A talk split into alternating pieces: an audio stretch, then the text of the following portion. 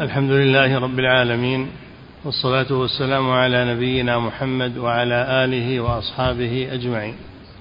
أما بعد قال المؤلف رحمه الله تعالى والكافر مفتون بالمؤمن في الدنيا كما أن المؤمن مفتون به. بسم الله الرحمن الرحيم. الحمد لله صلى الله وسلم على نبينا محمد على آله وأصحابه أجمعين. الكافر مفتون بالمؤمن يعني ممتحن ممتحن بالمؤمن. والمؤمن ممتحن بالكافر. وهذا كما في قوله تعالى وجعلنا بعضكم لبعض فتنة. أتصبرون؟ فالله يبتلي بعض العباد ببعض ليظهر الصابر من غيره. نعم. والكافر مفتون بالمؤمن في الدنيا كما أن المؤمن مفتون به ولهذا سأل المؤمنون ربهم ألا يجعلهم فتنة للذين كفروا كما قال الحنفاء ربنا عليك توكلنا وإليك أنبنا وإليك المصير ربنا لا تجعلنا فتنة للذين كفروا. ربنا لا تجعلنا فتنة للذين كفروا أي لا تفتنا بهم لأنهم يؤذون المؤمنين. فطلبوا من الله أن يكف أذى الكفار عنهم. وجعلنا بعضكم لبعض فتنة أتصبرون؟ يعني هل تصبرون على ذلك؟ تتمسكون بدينكم وإيمانكم أو لا تصبرون تظهر الحكمة في ذلك. ربنا لا تجعلنا فتنة للقوم الظالمين ونجنا برحمتك من القوم الكافرين كما في سورة يونس سورة الحشر كذلك. نعم. وقال أصحاب موسى عليه السلام فقالوا على الله توكلنا ربنا لا تجعلنا فتنة للقوم الظالمين. نعم. قال مجاهد المعنى لا تعذبنا بأيديهم ولا بعذاب من عندك فيقول لو كان هؤلاء على الحق ما أصابهم هذا. نعم. هذا تفسير الآية. ربنا لا تجعلنا فتنة للقوم الظالمين ونجنا برحمتك من القوم الكافرين. قال مجاهد المعنى لا تعذبنا بأيديهم. إي نعم لا تسلطهم علينا. نعم. ولا بعذاب من عندك فيقول لو كان هؤلاء على الحق ما أصابهم هذا. ولا تنزل علينا عذابا من عندك فيقول الكافرون لو كان هؤلاء على حق ما نزل عليهم العذاب. نعم. وقال الزجاج معناه لا تظهرهم علينا فيظنوا أنهم على حق فيفتتنوا بذلك. لا تظهرهم علينا يعني لا تنصرهم علينا. فيظنون أنهم على حق وأننا على باطل. نعم. وقال الفراء لا تظهر علينا الكفار فيروا أنهم على حق وأنا على باطل. نعم. وقال مقاتل والأقوال كلها متقاربة. نعم. وقال مقاتل لا تقتر علينا الرزق وتبسطه عليهم فيكون ذلك فتنة لهم. والآية, والآية شاملة لكل هذه المعاني. لا تبسط الأرزاق على الكفار تقترها علينا فيظنون أنهم على حق وأننا على باطل مع أن الله جل وعلا قد يزوي الدنيا عن عبده المؤمن لئلا ينفتن بالدنيا. ونبينا محمد صلى الله عليه وسلم أفضل الخلق ومع هذا كان يربط على بطنه الحجر من الجوع عليه الصلاة والسلام. نعم. وقد أخبر الله سبحانه وتعالى أنه قد فتن كلا من الفريقين بالفريق الآخر فقال سبحانه وكذلك فتنا بعضهم ببعض ليقولوا أهؤلاء من الله عليهم من بيننا؟ كذلك فتنا بعضهم ببعض. فتن الله الكفار بالمؤمنين ليقول الكفار أهؤلاء يعني المؤمنين من الله عليهم من بيننا؟ قال الله جل وعلا أليس الله بأعلم بالشاكرين؟ فالله جل وعلا يعلم من هو مؤهل لفضله وإحسانه ومن هو ليس كذلك لا يخفى عليه شيء. ومع هذا يبسط الدنيا على الكفار. ويزويها عن المؤمنين لأن الكفار يستدرجون بالنعم فلما نسوا ما ذكروا به فتحنا عليهم أبواب كل شيء حتى إذا فرحوا بما أوتوا أخذناهم بغتة فإذا هم مبلسون. استدراج هذا. بعض الناس يقول بعض الجهال من المسلمين يقول ليش الكفار عندهم ثروات وعندهم زهرة دنيا وعندهم ونحن في في صحارى وقفار. الله حكيم عليم سبحانه وتعالى. هؤلاء يستدرجون وأنتم لأجل أن لا تنشغلوا بالدنيا عن الآخرة. من أجل أن لا تنشغلوا بالدنيا عن الآخرة. وليخف حسابكم يوم القيامة. نعم. وقد أخبر الله سبحانه أنه قد فتن كل من, من الفريقين بالفريق الآخر فقال وكذلك فتنا بعضهم ببعض ليقولوا أهؤلاء من الله عليهم من بيننا؟ فقال سبحانه وتعالى أليس الله بأعلم بالشاكرين؟ أليس الله بأعلم بالشاكرين من عباده وهم المؤمنون؟ فالله من عليهم لأنهم يشكرون النعمة وأما الكفار فإنهم يبطرون النعمة ويجحدون فضل الله عليهم. نعم. والمقصود أنه فالمؤمن إذا أعطي شكر وإذا ابتلي صبر. ولهذا قال صلى الله عليه وسلم عجبا لأمر المؤمن إن أمره كله عجب. إن أصابته ضراء صبر فكان ذلك خيرا له. وإن أصابته سراء شكر فكان ذلك خيرا له. وليس ذلك إلا للمؤمن. نعم. والمقصود أنه سبحانه وتعالى فتن أصحاب الشهوات بالصور الجميلة وفتن أولئك بهم فكل من النوعين فتنة للآخر. الصور صور النساء فتنهم فتنة شهوة. فتن الكفار بصور النساء وفتن أيضا ضعاف الإيمان من المسلمين بصور النساء فصاروا يتابعون النساء وينظرون إليهن في مجالسهن وفي تجمعاتهن.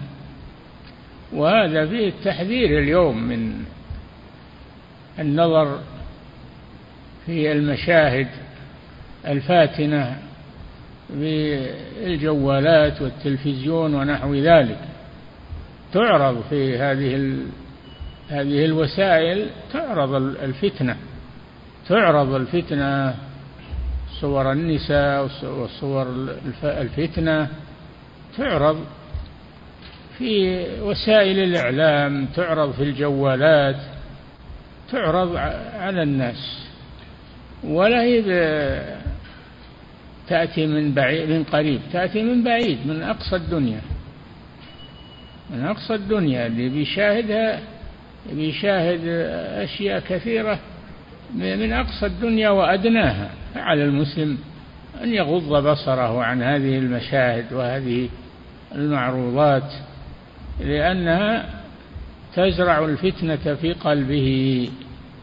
ولهذا قال جل وعلا قل للمؤمنين يغضوا من أبصارهم ويحفظوا فروجهم ذلك أزكى لهم. إن الله خبير بما يصنعون. وقل للمؤمنات يغضضن من أبصارهن ويحفظن فروجهن ولا يبدين زينتهن إلا لبعولتهن. إلى آخر الآية. أوصى الرجال والنساء بغض البصر. غض البصر ولم يقل غطوا أعينكم. غطوا بل قال غضوا يغضوا من من أبصارهم ومن للتبعيض. فيغض البصر عما حرم الله وينظر بالبصر فيما فيه له فائدة ومنفعة. نعم. والمقصود أنه سبحانه وتعالى فتن أصحاب الشهوات بالصور الجميلة وفتن أولئك بهم فكل من النوعين فتنة للآخر. وهذا مت... وهذا توفر الآن في وسائل الإعلام التي تنشر المشاهد الفاتنة تجمعات الكريهة تأتي من بعيد تدخل في البيوت إلا من رحم الله عز وجل. نعم. فمن صبر منهم على تلك الفتنة نجا مما هو أعظم منها. نجا مما هو أعظم منها ومن أصابته تلك الفتنة سقط فيما هو شر منها. نعم. إذا, إذا تساهل الإنسان إذا تساهل الإنسان في إطلاق بصره على الفتن والمناظر الفاتنة فإنه يسلط عليه تسلط عليه هذه الفتنة وتأتيه من هنا وهناك تتزايد في حقه إلى أن يسقط والعياذ بالله في الفتنة. ألا في الفتنة سقطوا. نعم. ومن, ومن, ومن أصابته تلك الفتنة سقط فيما هو شر منها فإن تدارك ذلك بالتوبة النصوح وإلا فبسبيل من هلك. إن كان انتبه المؤمن من هذه الفتنة لئلا تجره إلى ما هو أشد منها وغض بصره نجا. أما إذا متع بصره بهذه المناظر الفاتنة فإنه ما يخرج من فتنة إلا إلى فتنة أشد منها. والله يبتلي العباد هذه بلوى ابتلاء وامتحان ولو شاء ربك ما فعلوه ولكن هذا ابتلاء وامتحان للعباد. على المسلم أن يغض بصره إلا فيما له فيه فائدة وليس فيه مضرة. نعم من المناظر. نعم. فإن تدارك ذلك بالتوبة النصوح وإلا فبسبيل من هلك. ولهذا قال النبي صلى الله عليه وسلم ما تركت بعدي فتنة أضر من النساء على الرجال. أو كما قال. نعم قال صلى الله عليه وسلم ما تركت بعدي فتنة أضر من النساء على الرجال فهن أشد فتنة. أشد فتنة وكانت فتنة بني إسرائيل بالنساء. قال صلى الله عليه وسلم واتقوا النساء فإن فتنة بني إسرائيل كانت بالنساء. فعلى النساء التستر والاحتشام والابتعاد عن الاختلاط وعن ما فيه شر وفتنة. وعليهن غض البصر عما يعرض في الشاشات وفي آه، وسائل الإعلام لا ينظرن في ذلك لأن هذا يجر إلى شر. وهم لهم مقصد في ذلك يبثونه ليصطادوا من يقدرون عليه من المسلمين. الحمد لله الإنسان في عافية. يبعد نفسه عن هذه الأمور. نعم. فالعبد في هذه الدار مفتون بشهواته ونفسه الأمارة وشيطانه المغوي المزين وقرنائه. نعم يجتمع عليه هذه هذه الأمور. يجتمع عليه نفسه الأمارة بالسوء. قال تعالى إن النفس لأمارة بالسوء إلا ما رحم ربي. فالنفس تطلب منه أن يدخل في هذه الأمور هذه النفس الأمارة بالسوء. الثانية النفس اللوامة وهي التي تقع في هذه الأمور ثم تلوم نفسها وتتوب إلى الله. والثالثة النفس المطمئنة وهي التي لا تلتفت إلى هذه الأمور تبتعد عنها.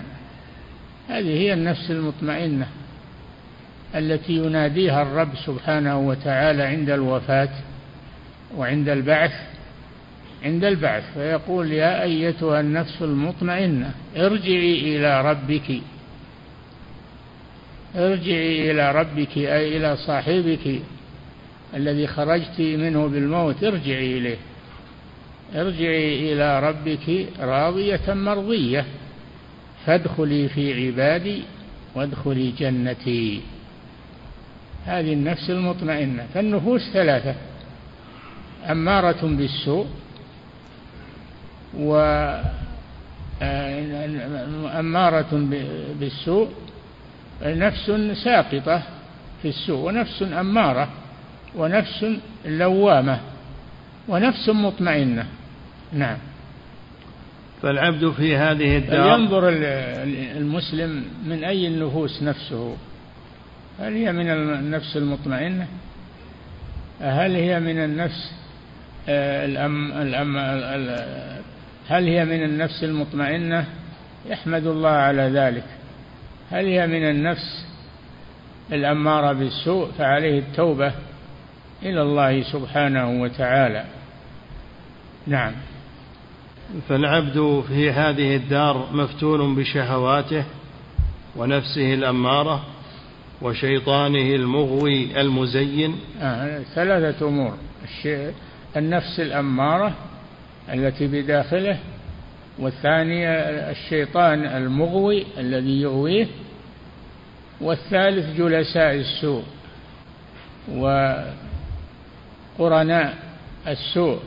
كل هذه خطر على الإنسان فعلى الإنسان يتقيها ويبتعد عنها. نعم. فالعبد في هذه الدار مفتون بشهواته ونفسه الأمارة وشيطانه المغوي المزين وقرنائه. قرناء السوء. أي نعم. يقولون الصاحب ساحب. ساحب يعني يسحب صاحبه إلى ما يريد. فعليه أن يقارن أهل الخير ويبتعد عن قرناء السوء لئلا يسحبوه إلى الشر. نعم. وما يراه ويشاهده مما يعجز صبره عنه ويتفق مع ذلك ضعف الإيمان واليقين وضعف القلب. ومرارة الصبر وذوق حلاوة العاجل وميل النفس نعم. إلى زهرة الحياة صلى الدنيا. الله عليه وسلم النظر سهم مسموم من سهام إبليس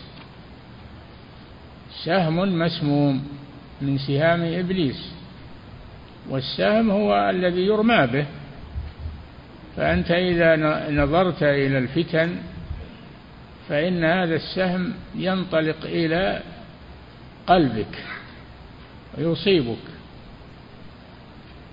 فعلى فعلى المسلم الابتعاد عن هذه المناظر السيئة وما أكثرها اليوم. و كان في الأول ما يقع فيها إلا من يذهب إليها الآن صارت تأتي إلينا. تأتي إلينا تدخل علينا في بيوتنا. على المسلم أن والفتنة شديدة الآن. فعلى المسلم أن يبعد نفسه وأولاده وأهل بيته يبعدهم عن هذه الأمور وهذه المعروضات وهذه القنوات الهابطة وهذه الدعايات المضلة. نعم.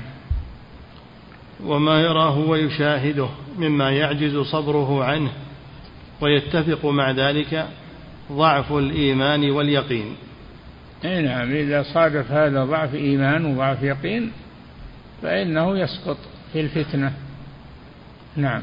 ويتفق مع ذلك ضعف الإيمان واليقين وضعف القلب ومرارة الصبر وذوق حلاوة العاجل وميل النفس إلى زهرة الحياة الدنيا.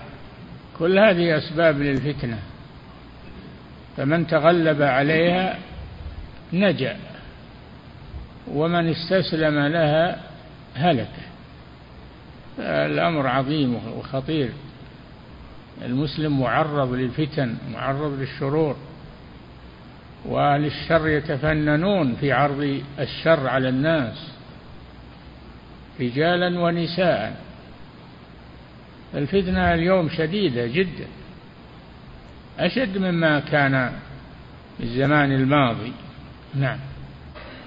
وكون العوض مؤجلا في دار أخرى غير هذه الدار التي فيها خلق وفيها نشأ فهو مكلف بأن يترك شهوته الحاضرة المشاهدة لغيب طلب منه الإيمان به.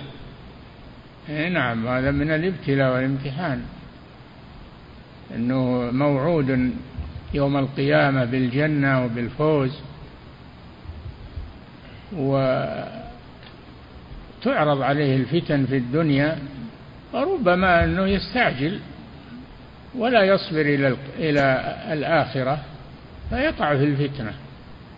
المسلم يربط نفسه ويبعد أهله وأهل بيته وأولاده عن هذه الفتن التي صارت تغزو بيوت المسلمين في قعر بيوتهم. إلا من رحم الله إلا من فتح إلا من أغلق هذه الوسائل أو أبعدها عن بيته فإن الله يعينه على ذلك ولا يدري عنها. فتنة تستعر لكن بعض المسلمين ينجيه الله منها ولا يدري ولا يدري عنها. أما بعض المسلمين أو كثير من المسلمين فإنهم يتابعونها ويفتنون بها حتى يقعوا فيها. نعم. فهو مكلف بأن يترك شهوته الحاضرة المشاهدة لغيب طلب منه الإيمان به. أي نعم. فالذي يغض بصره في هذه الدنيا ويحفظ فرجه إن الله جل وعلا في القيامة يعطيه أجرا عظيما. وفيها ما لا عين رأت يعني في الجنة ولا أذن سمعت. ولا خطر على قلب بشر. قال تعالى فلا تعلم نفس ما أخفي لهم من قرة أعين جزاء بما كانوا يعملون. نعم.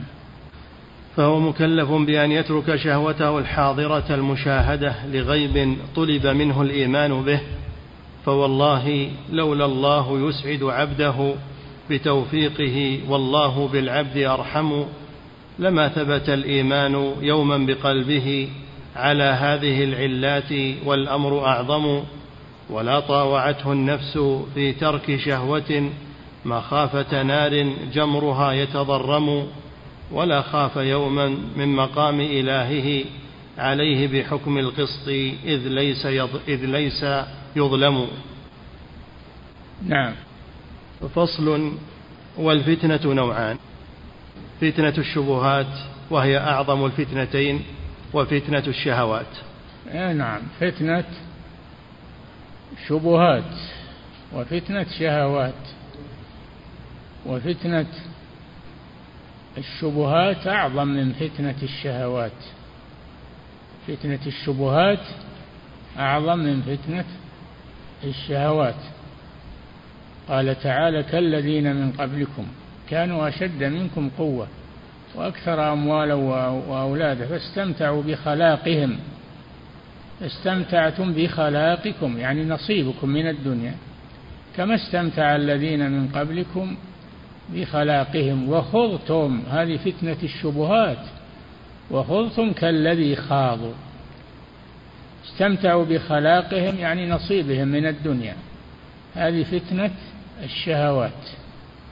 وخضتم كالذي خاضوا هذه فتنة الشبهات وهي أشد والعياذ بالله. نعم. والفتنة نوعان. إذا أردت أن تعرف هذا راجع كتاب اقتضاء الصراط المستقيم آه، للإمام شيخ الإسلام بن تيمية. اقتضاء الصراط المستقيم مخالفة أصحاب الجحيم. نعم. والفتنة نوعان فتنة الشبهات وهي أعظم الفتنتين وفتنة الشهوات. نعم. وقد يجتمعان للعبد وقد ينفرد بإحداهما. ففتنة الشبهات من ضعف البصيرة وقلة العلم. ولا سيما إذا اقترن بذلك فساد القصد وحصول الهوى فهنالك الفتنة العظمى والمصيبة الكبرى. نعم. فقل ما شئت في ضلال سيء القصد. الحاكم عليه الهوى للهدى مع ضعف بصيرته وقلة علمه بما بعث الله به رسوله. فهو من الذين قال الله تعالى فيهم إن يتبعون إلا الظن وما تهوى الأنفس. وما تهوى الأنفس. والأنفس الشريرة تهوى الباطل. تدفع صاحبها إلى الباطل وإلى الفتنة حتى يقع فيها. فالمسلم يستعيذ بالله من شر نفسه. يستعيذ بالله من شر نفسه. ونعوذ بالله من شرور أنفسنا. هذا أشد شيء. ومن سيئات أعمالنا. نعم. هذا في خطبة الحاجة الواردة عن الرسول صلى الله عليه وسلم. نعوذ بالله من شرور أنفسنا ومن سيئات أعمالنا.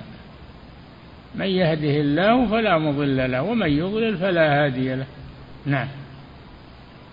وقد أخبر, وقد أخبر الله سبحانه وتعالى أن اتباع الهوى يضل عن سبيل الله. قال تعالى ولا تتبع الهوى فيضلك عن سبيل الله. إن الذين يضلون عن سبيل الله لهم عذاب شديد بما نسوا يوم الحساب. هذا ما قاله الله لعبده ونبيه داود عليه السلام. نعم. وقد أخبر الله سبحانه أن اتباع الهوى يضل عن سبيل الله فقال سبحانه يا داود إنا جعلناك خليفة في الأرض فاحكم بين الناس بالحق ولا تتبع الهوى فيضلك عن سبيل الله. إن الذين يضلون عن سبيل الله لهم عذاب شديد بما نسوا يوم الحساب. وما خلقنا السماوات والأرض وما بينهما باطلا. ذلك ظن الذين كفروا. فويل للكافرين من النار. أم نجعل الذين آمنوا وعملوا الصالحات كالمفسدين في الأرض؟ أم نجعل المتقين كالفجار؟ لا يجعل الله ذلك أبدا. يابى العدل عدل الله جل وعلا أن يسوي بين المفسدين في الأرض وبين أهل الإيمان الذين آمنوا وعملوا الصالحات. يأبى الله ذلك تأبى حكمته ذلك. نعم. ولا يجعل المتقين كالفجار. نعم. وقد أخبر الله سبحانه أن اتباع الهوى يضل عن سبيل الله فقال سبحانه يا داود إنا جعلناك خليفة في الأرض. خليفة في الأرض يعني تحكم بين الناس. وخليفة يعني لمن قبله ممن مضى قبله خليفة لمن مضى قبله. نعم. فاحكم بين الناس بالحق ولا تتبع الهوى فيضلك عن سبيل الله. نعم. إن الذين يضلون عن سبيل الله لهم عذاب شديد بما نسوا يوم الحساب. شوف التعيين منين صدر. لداود عليه السلام من رب العالمين. يا داود إنا جعلناك خليفة في الأرض. الله هو الذي عينه خليفة في الأرض. نعم. إن الذين يضلون عن سبيل الله لهم عذاب شديد بما نسوا يوم الحساب وهذه الفتنة مآلها إلى الكفر والنفاق وهي فتنة المنافقين وفتنة أهل البدع. على حسب مراتب بدعهم. نعم المنافقين الذين يظهرون الإيمان ويبطنون الكفر. هذا النفاق والعياذ بالله. النفاق الأكبر. والنفاق الأصغر يظهر الخير ويبطن الشر. هذا نفاق أصغر وهو يجر إلى النفاق الأكبر لأن النفاق على نوعين. نفاق أصغر ونفاق أكبر والعياذ بالله. والنفاق الأصغر يجر إلى النفاق الأكبر. نعم.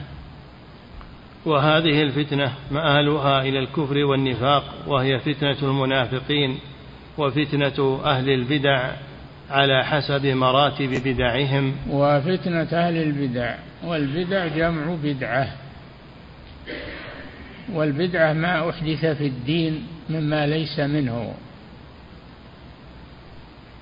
قال صلى الله عليكم عليه وسلم عليكم بسنتي سنة الخلفاء الراشدين المهديين من بعدي تمسكوا بها وعضوا عليها بالنواجذ وإياكم وإياكم ومحدثات الأمور فإن كل محدثة بدعة. وكل بدعة ضلالة وكل ضلالة في النار. البدع شر وهي ما أحدث في الدين مما ليس منه. الدين ولله الحمد كامل بالقرآن والسنة لا يحتاج إلى زيادة. اليوم أكملت لكم دينكم وأتممت عليكم نعمتي ورضيت لكم الإسلام دينا. لكن بعض الناس ما يرضيه هذا. يريد أن يحدث شيئا من عنده. يجتهد فيه يريد الخير بزعمه. حتى لو أراد الخير هذا ما يجوز. الخير كله فيما شرع الله لا فيما استحسنته أنت. الخير كله في الكتاب والسنة. فتمسك بالكتاب والسنة. ولا تحدث شيئا من عندك تتقرب به إلى الله فإن الله لا يقبله. قال صلى الله عليه وسلم من عمل عملا ليس عليه أمرنا فهو رد يعني مردود عليه. لا يقبل عند الله سبحانه. الله لا يقبل إلا ما شرعه ولا يقبل ما شرعه الناس يتقربون به إلى الله. هذا يبعد عن الله. أصحاب البدع أخرجتهم بدعهم عن الإسلام والعياذ بالله. فالمسلم يتمسك بالكتاب والسنة وفيهما الخير والبركة والنجاة. ولا يحدث شيء يقول هذا هذا أمر مستحسن وهذا أمر فيه خير. لا ما في خير هذا فيه شر. ولهذا جاء ثلاثة نفر إلى بيوت النبي صلى الله عليه وسلم يسألون عن عبادة الرسول صلى الله عليه وسلم ليقتدوا به. فأخبرنهم بعبادة الرسول صلى الله عليه وسلم أنها يسر وخير. ما أقنعهم ذلك لكن قالوا الرسول مغفور له ما تقدم من ذنبه وما تأخر فهو بزعمهم ليس بحاجة إلى ليس بحاجة إلى إلى العمل أنه مغفور له. فقال واحد منهم أنا أصوم ولا أفطر. قال الثاني أنا أقوم ولا أنام. أقوم الليل ولا أنام. قال الثالث أنا لا أتزوج النساء. فلما جاء النبي صلى الله عليه وسلم أخبر بذلك فاستدعاهم وقال أنتم الذين قلتم كذا وكذا أما والله إني لأتقاكم لله وأخشاكم له وإني أصلي وأنام وأصوم وأفطر وأتزوج النساء فمن رغب عن سنتي فليس مني. هذه سنة الرسول صلى الله عليه وسلم. ما تقبل الزيادة. هي كاملة. اليوم أكملت لكم دينكم. كاملة.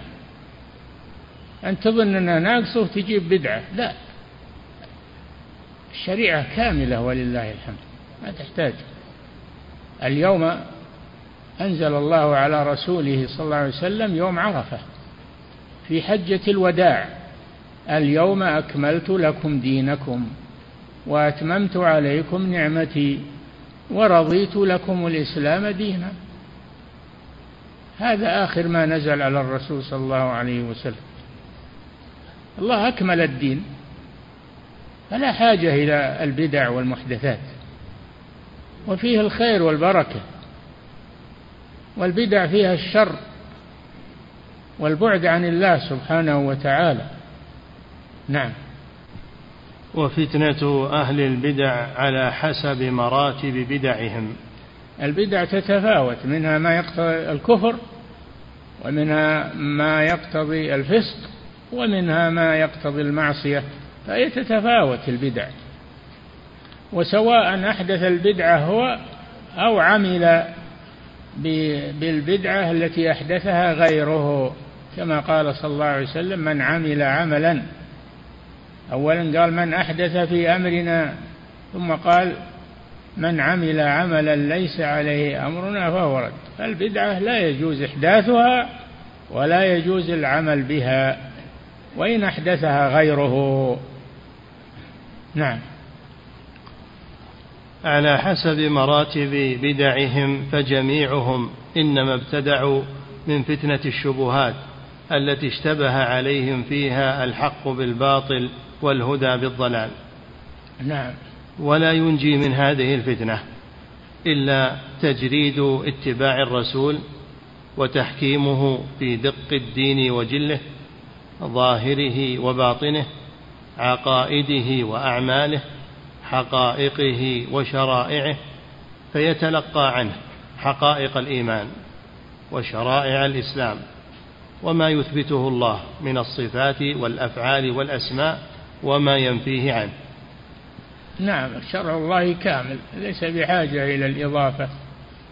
شرع الله كامل اليوم أكملت لكم دينكم. الذي يأتي ببدعة ويظن أنه يتقرب بها إلى الله هذه مردودة ولا تقبل منه. اللي يريد الخير تمسك بالكتاب والسنة وفيهما الخير والبركة. ورضا الله سبحانه وتعالى. نعم. كما يتلقى عنه وجوب الصلوات وأوقاتها وأعدادها. إيه نعم الدين توقيفي ما هو الدين اصطلاحي كل يزين على هواه. لا الدين أنزله الله كاملا. لا حاجة إلى إنك تكمله أنت أو تقول هذه زيادة خير. ما هو بخير هذا شر. نعم. كما يتلقى عنه وجوب الصلوات وأوقاتها وأعدادها ومقادير نصب الزكوات ومستحقيها. الدين بالتلقي عن الرسول صلى الله عليه وسلم وليس الدين بالإحداث والإستحسان وما أشبه ذلك. نعم. ووجوب الوضوء والغسل من الجنابة وصوم رمضان فلا يجعله رسولا في شيء دون شيء من أمور الدين. لا يجعل الرسول رسولا في بعض الأمور وبعض الأمور يقول هذه أنا ازين وأنا أختار. ما يجوز هذا. لا تجعل نفسك مشرعا مع الرسول صلى الله عليه وسلم. نعم. بل هو رسول في كل شيء. نعم هو رسول الله في كل شيء. نعم من أمور الدين والدنيا. بل هو رسول في كل شيء تحتاج إليه الأمة. قال صلى الله عليه وسلم إني تارك فيكم ما إن تمسكتم به لن تضلوا بعدي كتاب الله وسنتي. هذا اللي يريد النجاة. والدين الحمد لله كامل ما يحتاج إلى مزيد. نعم. بل هو رسول في كل شيء تحتاج إليه الأمة. في العلم والعمل لا يتلقى إلا عنه. قال صلى الله عليه وسلم تركتكم على البيضاء ليلها كنهارها لا يزيغ عنها إلا هالك. عليكم بسنتي وسنة الخلفاء الراشدين المهديين من بعدي. خلفاء الراشدين من هم؟ أبو بكر وعمر وعثمان وعلي رضي الله عنهم. سنة الخلفاء الراشدين هي من سنة الرسول صلى الله عليه وسلم. نعم. بل هو رسول في كل شيء تحتاج إليه الأمة في العلم والعمل لا يتلقى إلا عنه ولا يؤخذ إلا منه. أي نعم لا يؤخذ من المبتدعة و وأصحاب الأهواء. نعم. فالهدى كله دائر على أقواله وأفعاله. أي نعم. وكل ما خرج عنها فهو ضلال. نعم إني تارك فيكم ما إن تمسكتم به لن تضلوا بعدي. كتاب الله وسنتي. نعم. وين تدور غير الكتاب والسنة؟ نعم. فإذا عقد قلبه على ذلك وأعرض عما سواه ووزنه بما جاء به الرسول فإن وافقه قبله لا لكون ذلك القائل قاله بل لموافقته للرسالة وإن خالفه رده ولو قاله من قاله. إي نعم من عمل عملا ليس عليه أمرنا فهو رد. من أحدث في أمرنا ما ليس منه فهو رد وإن قاله من قاله. نعم. لما لما كان أبو بكر وعمر ينهيان عن عن التمتع عن التمتع وهو الجمع بين العمرة والحج كان ينهيان عن ذلك لئلا يهجر البيت يقولون يجعلون العمرة يعني في غير في غير موسم الحج. يقتصرون على الحج يجعلون العمرة في غير موسم الحج لأجل ألا يهجر البيت. فماذا قال ابن عباس رضي الله عنه؟ قال يوشك أن تنزل عليكم حجارة من السماء. أقول قال رسول الله صلى الله عليه وسلم وتقولون قال أبو بكر وعمر. شوف أبو بكر وعمر. ما لهم كلام مع الرسول صلى الله عليه وسلم. ما لهم كلام مع الرسول صلى الله عليه وسلم. أقول قال رسول الله وتقولون قال أبو بكر وعمر؟ نعم. وما لهم قصد إلا عمارة البيت رضي الله عنهما. نعم.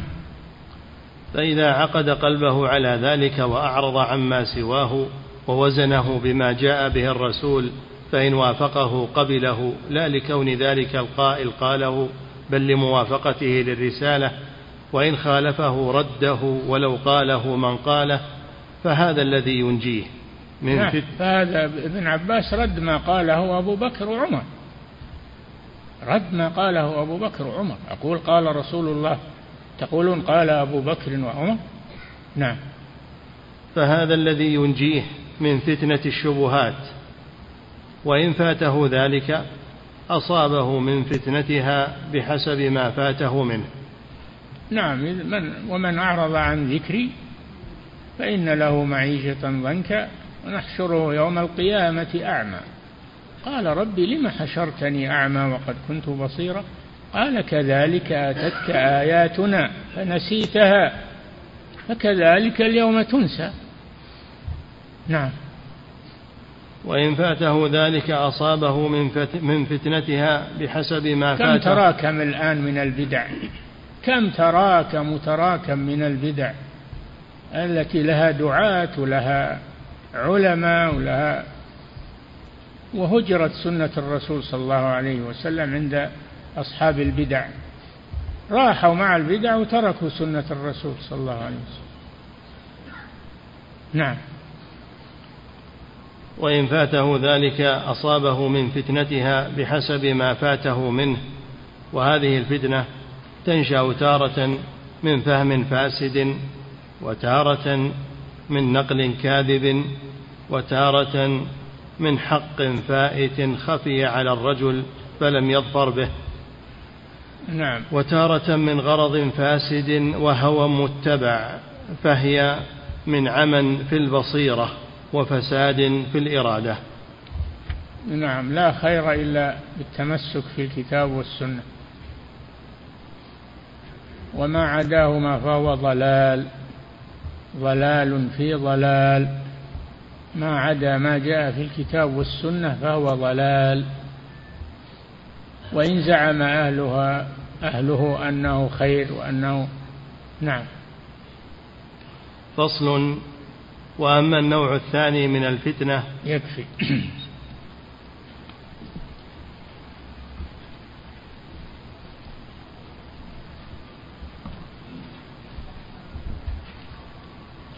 فضيلة الشيخ وفقكم الله هذا سائل يقول كيف يعرف المؤمن إذا أصابته نعمة؟ هل هي استدراج أو زيادة في النعم؟ يعرفه بالبصيرة نور البصيرة التي يعطيه يعطيها الله إياه يعرف به الابتلاء والبلية والنعمة. نعم. فضيلة الشيخ وفقكم الله هذا سائل يقول في قوله عز وجل أفرأيت من اتخذ إلهه هواه وأضله الله على علم وختم على سمعه وقلبه؟ الآية. وجعل على بصره غشاوة. فمن يهديه من بعد الله أفلا تذكرون؟ نعم. يقول واتخذ اتخذ إلهه هواه هل يكون الهوى إلها؟ أي نعم. أفرأيت من اتخذ إلهه هواه؟ أفأنت تكون عليه وكيلا؟ أم تحسب أن أكثرهم يسمعون أو يعقلون؟ إنهم إلا كالأنعام. بل هم أضل سبيلا. فمن ابتغى الهدى من غير الكتاب والسنة أضله الله. فلا لا دليل إلا الكتاب والسنة. نعم. والذي لا يسعه الكتاب والسنة لا وسع الله عليه. نعم. فضيلة الشيخ وفقكم الله هذا سائل يقول بعض الناس يشاهد الأخبار في التلفاز وتكون المذيعة للأخبار امرأة متبرجة فإذا أنكر عليه قال إنما أشاهد الأخبار. يقول ما النصيحة في مثل هذا الأمر؟ ولا وجد الأخبار إلا عند هذه الف... إلا عند هذه المرأة الفاتنة. الأخبار تصل إليه ثم الأخبار أكثرها كذب وتهويش وترويج. ترويع للناس. إيش فيها الأخبار؟ أكثرها إلا ما قل منها. نعم. فضيلة, فضيلة الشيخ وفقكم الله هذا سائل يقول هناك مدارس للمسلمين يكون فيها اختلاط بين الطلاب والطالبات في فصل واحد وبدون حواجز. وهذا السائل يقول من خارج هذه البلاد.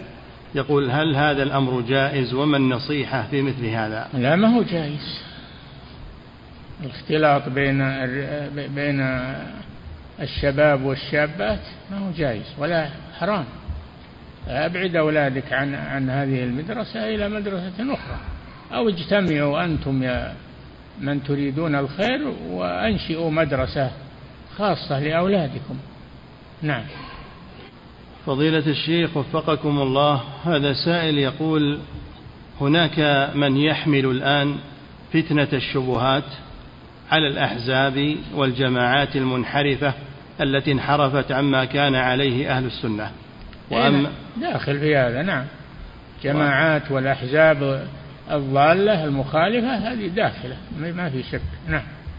وأما فتنة الشهوات فهي ما عليه ما يسمى بالليبراليين والعلمانيين الداعين إلى تحرير النساء. هل هذا التصور والذكر صحيح؟ ما هو صحيح. هذا قاصد. الشهوات والشبهات الشهوات المحرمة والشبهات هي التي يخيل للإنسان أنها حق وأنها من الدين وهي باطلة شبهات. نعم.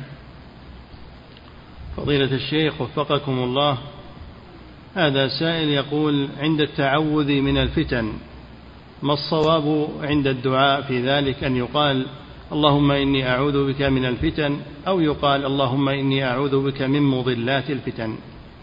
نعم لأن لأن المال فتنة والزوجة فتنة. تقول من شر الفتن ما تقول أعوذ بك من الفتن تقول أعوذ بك من شر الفتن. نعم. فضيلة الشيخ وفقكم الله هذا سائل يقول بعض الناس يجو بعض الناس يحتج على جواز الابتداع اليسير بقوله سبحانه ورهبانية ابتدعوها. ما تفسير هذه الآية التفسير الصحيح؟ لفظ الآية ابتدعوها ما كتبناها عليهم ابتدعوها ما كتبناها عليهم ما شرعناها لهم هذا من باب الذم. نعم. فضيلة الشيخ وفقكم الله هذا سائل يقول هناك بعض طلبة العلم يقول بأن البدعة تتفاوت فهناك بدعة مكفرة وبدعة مفسقة وبدعة دون ذلك وهذه الأخيرة هي مكروهة غير محرمة. لا محرمة. محرمة كل البدع محرمة.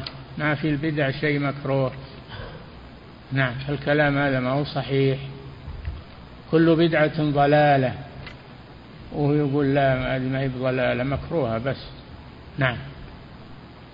فضيلة الشيخ وفقكم الله هذا سائل يقول هناك من الناس من يترك الزواج زهدا في الدنيا فهل هذا يعتبر مبتدعا أو مخالفا للشريعة. هذا مخالفا للشريعة. الزواج مطلوب. اول إنه يعف الفرج عن الحرام. وثانيا أنه فيه طلب الذرية. وثالثا فيه القوامة على النساء.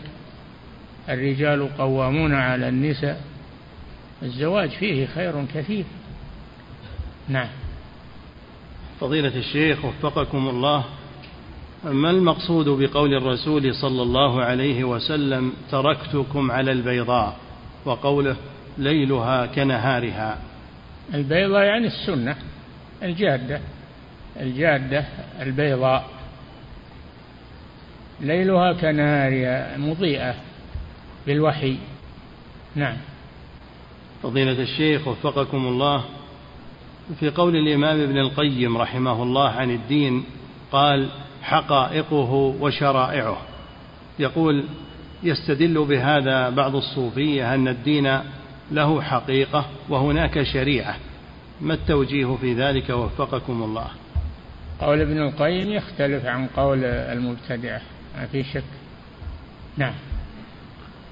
فضيلة الشيخ وفقكم الله. ابن القيم لا يقصد ما يقصده هؤلاء. نعم. فضيلة الشيخ وفقكم الله بعض الصوفية هذا سائل من خارج هذه البلاد يقول ولا يكون حقيقة إلا ما كان شريعة وأما ما لم يكن شريعة فهو ليس حقيقة وإنما هو ضلالة. نعم. فضيلة الشيخ وفقكم الله هذا سائل يقول من خارج هذه البلاد يقول بعض الصوفية عندنا إذا حذرناهم من البدع قالوا إن القرآن قد جمع بعد عهد رسول الله صلى الله عليه وسلم وهو لم يفعل فهل يعد هذا من البدعة؟ لا هذا من السنة. ومن الذي جمع القرآن؟ الرسول صلى الله عليه وسلم. ما مات إلا والقرآن مجموع مكتوب. لكنه كان متفرقا. فعثمان رضي الله عنه جمعه جمعه من الناس جمعه في مكان واحد. ثم إنه جاءه من جاءه جاء حذيفة بن اليمان وقال أدرك الناس. فقد قبل أن يختلفوا اختلاف اليهود والنصارى كل واحد معه مصحف. كل واحد من الناس معه مصحف يخالف مصحف الآخر. فقام رضي الله عنه وأمر زيد بن ثابت فكتب المصحف العثماني. ف يعني زيد بن ثابت معه معه من من أكابر الصحابة ناس كتبوا المصحف جهزوه فأخذ نسخة وأرسلها إلى إلى مصر ونسخة أرسلها إلى الشام ونسخة أرسلها إلى الجهات وهذا نسخ المصحف العثماني الذي اتفق عليه الصحابة رضي الله عنهم. نعم. فضيلة الشيخ وفقكم الله هذا سائل يقول ما المقصود بقول الرسول صلى الله عليه وسلم من سن في الإسلام سنة حسنة فله أجرها وأجر من عمل بها هذا له سبب وهو أن أناسا جاءوا إلى النبي صلى الله عليه وسلم ظاهرة عليهم الفقر والفاقة. يريدون من الرسول صلى الله عليه وسلم أن يتصدق عليهم. فالنبي صلى الله عليه وسلم أمر بلالا فأذن. اجتمع الناس وصلوا فلما صلوا حثهم النبي صلى الله عليه وسلم على الصدقة. فجاء كل منهم بما تيسر ثم جاء رجل بصرة من الذهب قد أثقلت يده فوضعها وضعها عند الرسول صلى الله عليه وسلم فلما رآه الناس تتابعوا وجاء كل جاء بصدقته.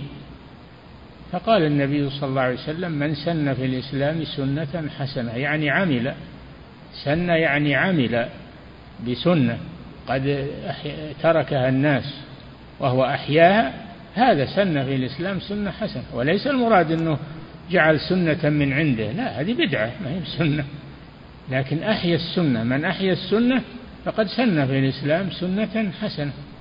نعم. فضيلة الشيخ وفقكم الله هذا سائل يقول ينسب للإمام مالك رحمه الله أنه قال من رأى أن هناك بدعة حسنة فقد زعم أن النبي صلى الله عليه وسلم قد خان الرسالة ثم تلا قول الله عز وجل اليوم أكملت لكم دينكم وأتممت عليكم نعمتي. يقول هل هذه النسبة للإمام مالك صحيحة؟ نعم. هذه صحيحة وهي من فقه الإمام مالك رحمه الله وحزمه أنه ليس هناك سنة حسنة آه، ليس هناك بدعة حسنة وإنما هناك سنة حسنة. نعم. فضيلة الشيخ وفقكم الله هذا سائل يقول أسافر كل يوم خارج الرياض مسافة مئة كيلو. أه؟ أسافر كل يوم إلى خارج الرياض مسافة مئة كيلو متر. وأعود في آخر اليوم بسبب الدراسة. هل يجوز لي أن أجمع وأقصر الظهر والعصر وذلك كل يوم أسافر فيه؟ نعم. أنت أحق بالرخصة من غيرك. اللي تردد كل يوم أحق بالرخصة من غيره. من اللي ما يروح في السنة إلا مرة ما دمت أنك تسافر مسيرة مئة كيلو أو أكثر فأنت مسافر. نعم. فضيلة الشيخ وفقكم الله هذا سائل يقول شخص غير متزوج فهل له أن يدعو بدعاء الخليل عليه الصلاة والسلام؟ رب اجعلني مقيم الصلاة ومن ذريتي. ربنا وتقبل دعاء ناويا بذلك أن يرزقه الله ذرية بعد زواجه ويصلحهم أم يكتفي بقوله رب اجعلني مقيم الصلاة؟ يتلو الآية ما هو بيقرأ بعض الآية ويترك بعضها لكن إذا كان ما عنده ذرية يسأل الله الذرية اللهم ارزقني ذرية صالحة. ربي هب لي من لدنك ذرية طيبة إنك سميع الدعاء. ربي هب لي من الصالحين. نعم.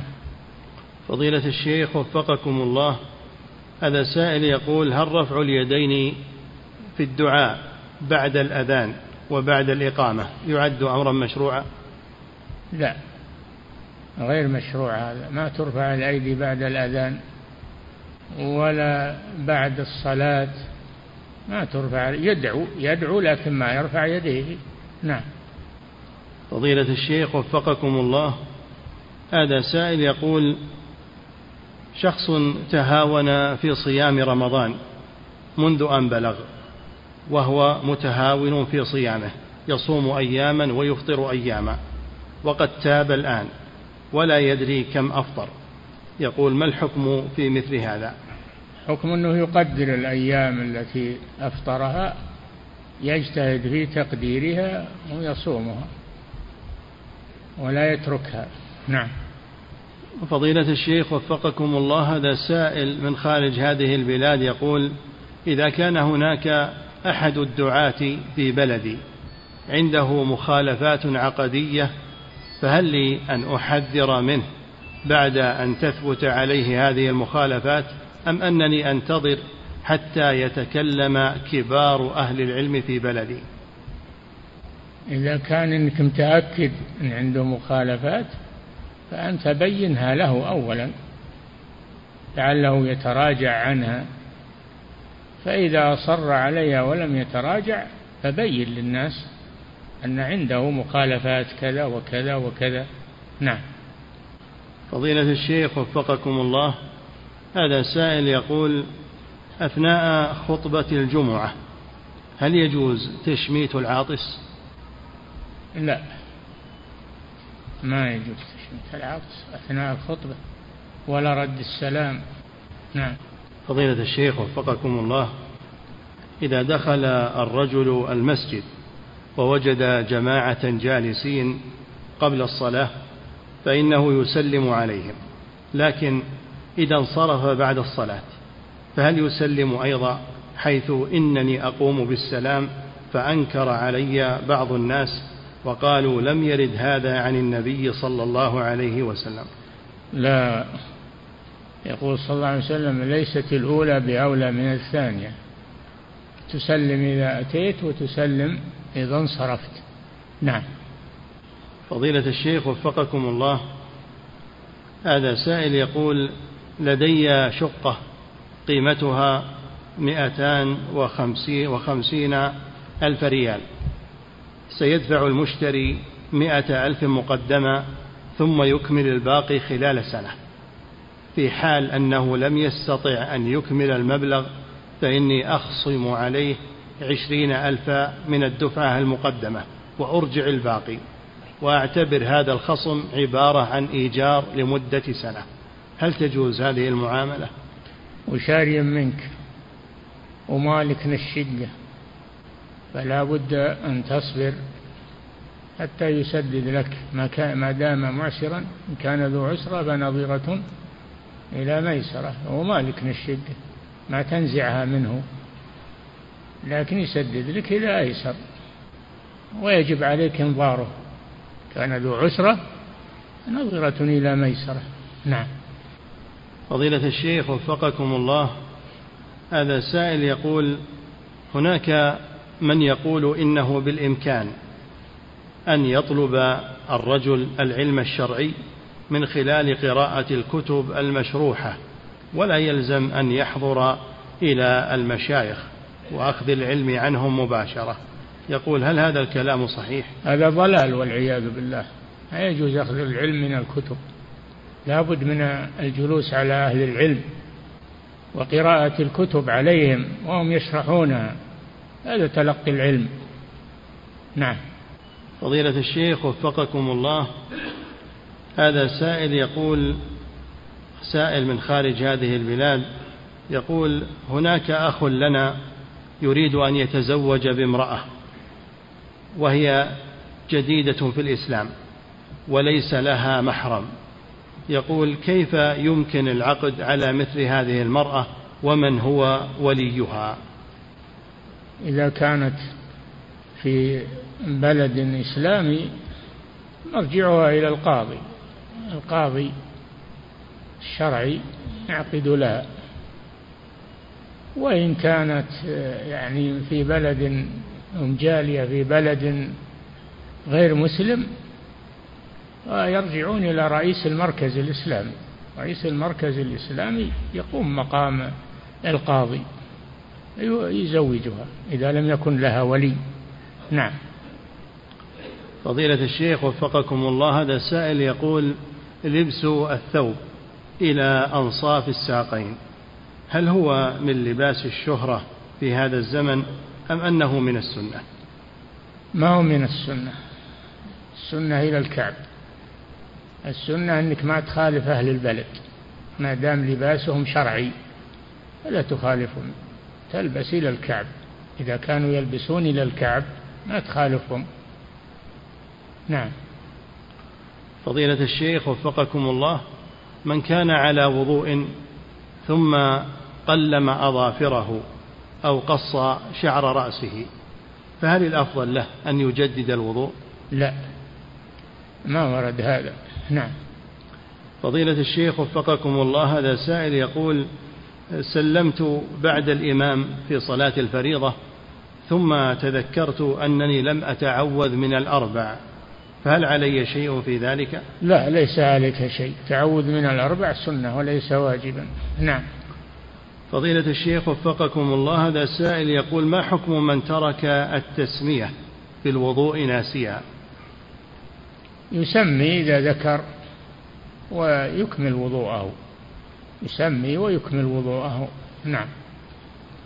فضيلة الشيخ وفقكم الله هذا سائل يقول كيف يتوضأ من به سلس البول خاصة في صلاة الجمعة أو في يوم الجمعة؟ هذا يصلي يتوضأ عندما يريد الصلاة ويضع على ذكره حافظا يمنع تسرب البول ثم يصلي في الحال. وما يتوضأ يوم الجمعة إلا عند إقامة الصلاة. صلاة الجمعة نعم. فضيلة الشيخ وفقكم الله. هذا سائل يقول ما الراجح وفقكم الله في مسألة الوضوء من أكل لحم الإبل؟ هل يتوضأ من ذلك؟ نعم. النبي صلى الله عليه وسلم سئل أنا أتوضأ من لحوم الغنم؟ قال لا. قال وأنا أتوضأ من لحوم الإبل؟ قال نعم. يتوضأ من لحوم الإبل وأكلها ناقض للوضوء. نعم فضيلة الشيخ وفقكم الله هذا سائل يقول ما الضابط في المطر الذي يبيح الجمع بين الصلاة وهل هو وهل يجوز الجمع بين الظهرين لأجل المطر؟ الجمع بين المغرب والعشاء من أجل المطر هذا هو الثابت وهو الكثير عند الناس لأن الناس في ليل وظلام وبحاجة إلى الجمع. فالمطر إذا ترك إذا ترك مستنقعات بينك وبين المسجد أو ترك وحلا وطينا بينكم وبين المساجد يجوز الجمع. الجمع جائز ما هو بسنة جائز مباح للحاجة. نعم. وأما بين الظهر والعصر هذا محل خلاف. هذا محل خلاف. وكان الشيخ ابن باز رحمه الله يجمع بين الظهر والعصر. نعم. فضيلة الشيخ وفقكم الله هذا سائل يقول جاء عن رسول الله صلى الله عليه وسلم أنه قال رحم الله امرأ صلى قبل العصر أربعا يقول هل هذه تعد من السنن الراتبة؟ لا العصر ليس لها راتبة لا قبلها ولا بعدها لكن هذا نفل مطلق. نعم.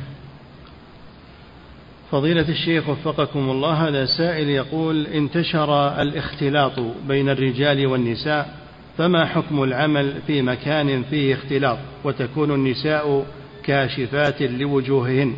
وهل هذا الأمر من أماكن الفتن التي يجب على المسلم أن يجتنبها؟ نعم. الاختلاط تجنبه وابتعد عنه توظف في مكان ليس فيه اختلاط. الحمد لله. نعم. فضيلة الشيخ وفقكم الله هذا سائل يقول الرجل الذي ينظر في المصحف دون تحريك للشفتين هل يعد قارئا للقرآن بذلك؟ لا. لا بد من التلفظ بالقرآن. لا بد من التلفظ بقدر ما يسمع نفسه على الأقل. نعم.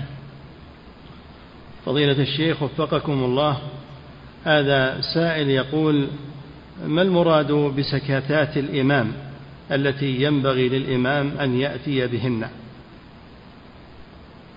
سكتة بعد تكبيرة الإحرام الاستفتاح وقبل قراءة الفاتحة. سكتة بعد الفراغ من قراءة الفاتحة وقبل الركوع. والسكتة الثالثة نعم ثلاث سكتات. سكتة بعد تكبيرة الإحرام وقبل الاستفتاح.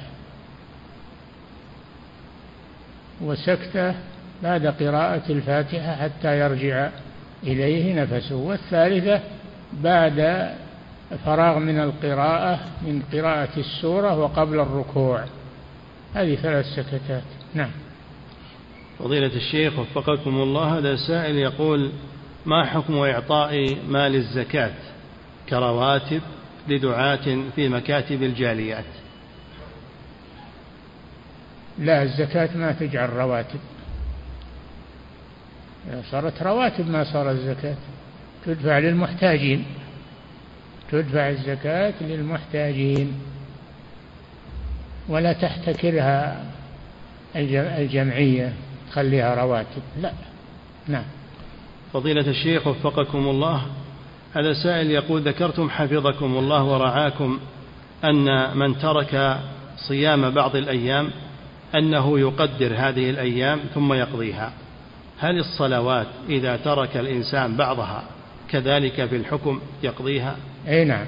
إذا ترك صلوات ولم يعلم عددها يجتهد في تقديرها ويصليها. نعم. فضيلة الشيخ وفقكم الله هذه امرأة تسأل فتقول إنها امرأة متزوجة وليس في ثديها حليب فأكلت حبوبا تدر الحليب وأرضعت طفلا فهل تصبح أما له من الرضاع ويصبح زوجها أبا له من الرضاع؟ إي نعم إذا كان حليب يغذي إذا كان الحليب يغذي الطفل تغذى به وصار خمس رضعات يعني خمس مصات كل مصة يدر عليه اللبن صار ابنا لها نعم. فضيلة الشيخ وفقكم الله هذا سائل يقول رجل صلى منفردا خلف الصف. وذلك لعدم وجود مكان في الصف. فهل صلاته صحيحة؟ عند الجمهور غير صحيحة. يدخل عن يمين الإمام ولا يصبر لما يجيه أحد ولا ينبه واحد من الصف تأخر ويصلي معه. نعم. فضيلة الشيخ وفقكم الله جاء عن رسول الله صلى الله عليه وسلم في مسألة عذاب القبر قال وأما أحدهما فكان لا يتنزه أو لا يستتر من بوله. يقول ما المراد بهذا؟ المراد بهذا أنه ما يتطهر من البول. ما يتطهر من البول. لا يستنزه من البول. ولا يغسل البول. نعم. فضيلة الشيخ وفقكم الله هذا السائل يقول ما حكم الخروج من المسجد؟ ولذلك يجب التحرز من البول. يجب التحرز من البول.